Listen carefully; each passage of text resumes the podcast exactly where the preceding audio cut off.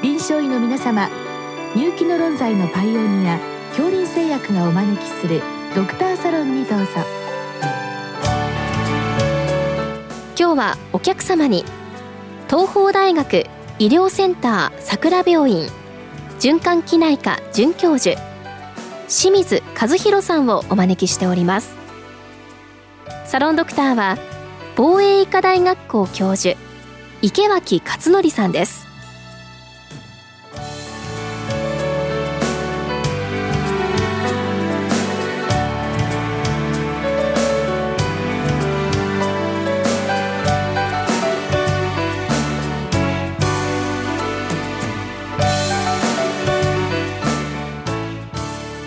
清水先生こんばんは。こんばんは。清水先生にはこの深部静脈血栓症今までも何回かあのお話をいただいておりましてあの今日もその話題なんですけれども、えーと、DVT で治療して、まあ、おそらく壁剤血栓が残っている、えー、そういった場合に治療を、まあ、継続すべきなのかあるいはやめてもいいのかという質問をいただきました。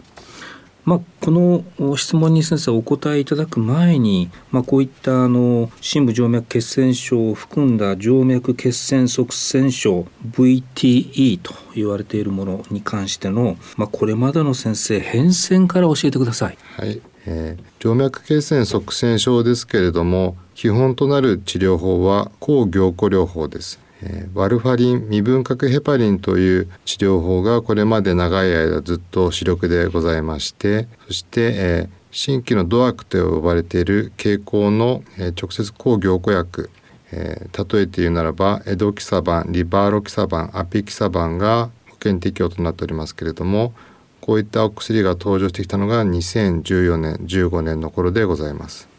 そして、えー、その辺りからお薬の治療のレジュメが統一されてきまして一般的な治療となってまいりました。うん、まあその辺りから、えー、今よく使われているドアックが登場して、えー、DVT の治療にもまああのよく使われているということなんでしょうけれども、まあいわゆるその前の時代っていうのは先生、えー、まずはヘパリンでえー、治療してその後ワーファリン。これがいわゆるまあ従来の治療だったんでしょうか？はい、えー、我が国では低分子ヘパリンがですね、えー、保険適用になっておりませんで、えー、最近までずっと未分核ヘパリンの持続点滴といったものが初期の治療でございます。えー、2011年から完全化学合成のフォンダパリネックスというものが保険適用になってまいりまして一応初期の注射剤としては2つ選択肢がございます。でその後にワルファリンビタミン K 拮抗薬をかぶせていくわけなんですけれどもお薬の効果が治療期に入ってまいりましたら注射の方をおしまいにするというのが従来の治療法でございます。ね。まあ、お聞きの先生方もああそうだったそうだったっていう治療だと思うんですけれどもこの直接作用型経口抗凝固薬ドアックこれが登場してこういった治療はどういうふうに変わってきつつあるんでしょうか？はい、まず一番はやはり専門医の先生がお薬の調節をしなくてよくなったと、えー、決められた方法に従ってお薬を投与することで、従来の専門医の先生が頑張ってやられてきた治療と同等の効果が得られてかつ出血のリスクが少ないというエビデンスが出ております。うん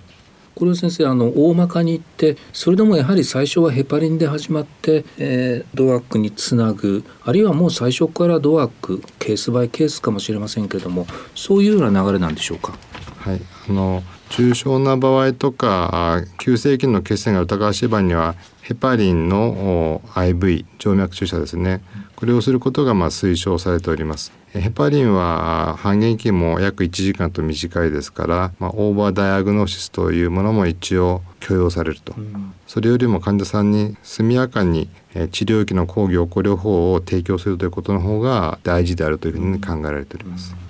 まあ、先生のところではそういう専門外来もお持ちで、まあ、いわゆるちょっとこうそんなに緊急ではない DVT ばかりではなくて、まあ、ちょっと緊急を要するような患者さんも、えー、時々は先生受けておられると思うんですけれどもそういった患者さんが来院してから、えー、治療への流れですね一つちょっとイメージとしてどういう感じなんでしょうか？はいえーまあ、肺血栓塞栓症の場合には呼吸困難を主訴に救急でいらっしゃることが多いんですけれども足が腫れて深部静脈血栓症の鑑別のために紹介いただいた場合には少し時間的なゆとりがございます。じゃあどういうふうな流れかと言いますと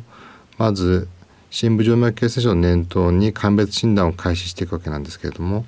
ある一定規模の病院であれば心電図やレントゲンや超音波や血液検査なんかがすぐできるかと思います。というの場合もまあこういったものはすぐできるわけなんですけれども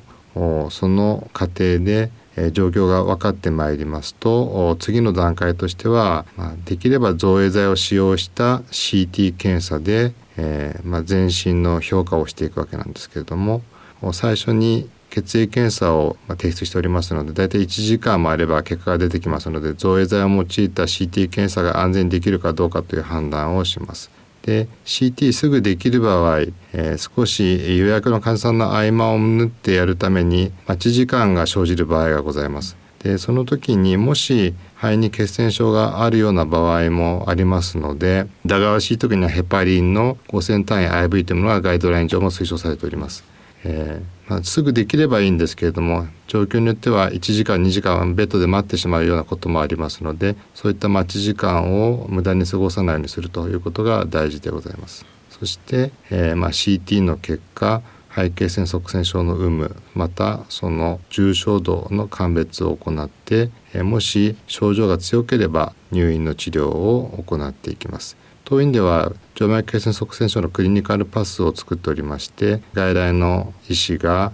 エドキサバンやリバーロキサバンや IP キサバンいずれもドアックですけれどもどういったレジュメでいくかを決めると自動的にそのお薬そして検査、入院指示書などが自動的に出てくるようなシステムとなっております。うん私どっかであの先生 DVT っていうのは入院しての治療と外来での治療っていうのはあまりあの治療成績に差がないっていうような論文をどっかで見たことあるんですけれどもまあケースバイケースかもしれませんけれどもやはり入院して治療した方がいい DVT っていうのはいらっしゃるわけですね。そうですね、まあ、足の症状が重篤な場合とか、うん、血栓が稼働しているような場合とかは入院して様子見ていた方がいいケースもあります。うん、また海外ではまあ徐々に外来治療がメインになってきておりますし日本もまあドアックの登場によってお薬の調節とかが不要になってきておりますので外来の診療で行くケースも増えてきております。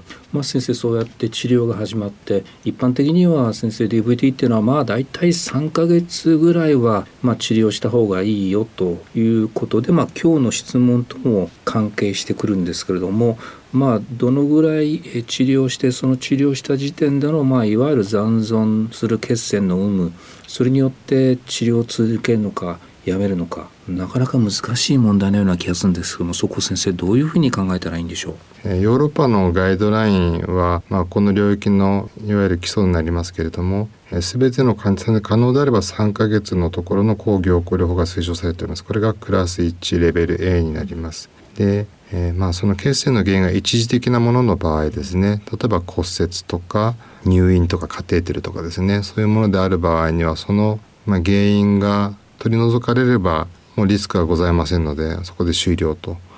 で血栓の量が多い場合、えー、重症の場合には大概6ヶ月から1年ぐらい続けることもあります。うん、えー、抗凝固療法は続ければ続けるほどまあ再発っていうのは減るわけなんですけども出血のリスク等もありますので基本的には一度切って様子見るということになるかと思います。先生切るという時に、まあ、例えばフォローアップの血管エコーでやっぱちょっと壁剤の血栓残ってるまさに今日のご質問なんですけれども残ってるかどうかっていうのは中止するかどうかの一つの決め手になるんでしょうか？あるいはもう全く関係なくでしょうか？えー、あの確認するに越したことはございませんけれども、うん、残っていたからずっと続けなければダメということではなくてですね、うん、まあ重症な場合には大概壁剤血栓に残ります。うん、えーまあそれもあまり気にせずにですね一旦終わりにすると。でもしそこで再発してしまうようであれば、まあ、できるだけ長いことを継続して使用した方がいいということになります。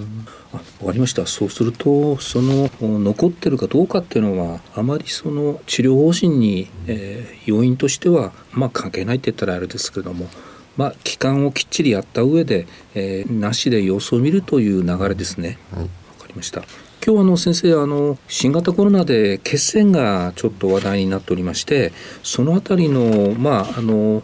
追加的なことも先生教えていただきたいんですけれどもどうなんでしょうか？えー、新型コロナはですね病態のメインとしてはそのサイトカインストームといいまして体の中で炎症が嵐のように起きてそして過凝固河川用の状態になってしまうことが稀にあります。え、それに対してヘパリンを使うかどうか治療のヘパリンかあ予防的な量のヘパリンかというものに対してランドマイズドスタディが海外でありましてそれがニューグランドジャーナルに載ってるわけなんですけども一応ですね治療用量のヘパリンと予防量で脂肪や補助循環の使用といったイベントに差がなしという結果が出ております。うん、我が国では関連学会からま推奨のレジュメが出ておるんですけれども、え、基本的には呼吸困難そこら辺までは抗凝固療法は不要とで酸素投与が必要となった中等症2ぐらいの段階からは予防的な抗凝固療法通常は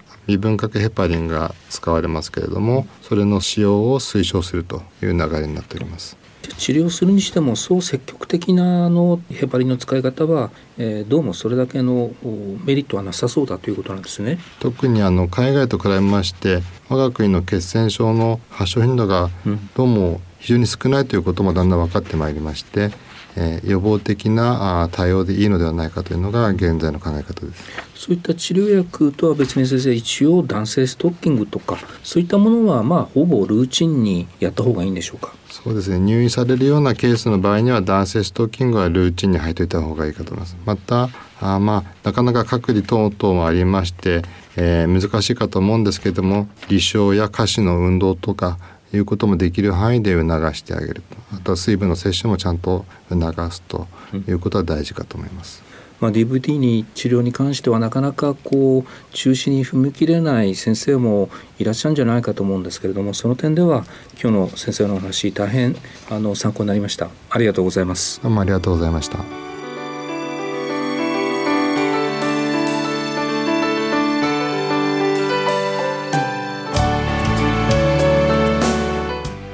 客様は東邦大学医療センター桜病院循環器内科准教授清水和弘さん。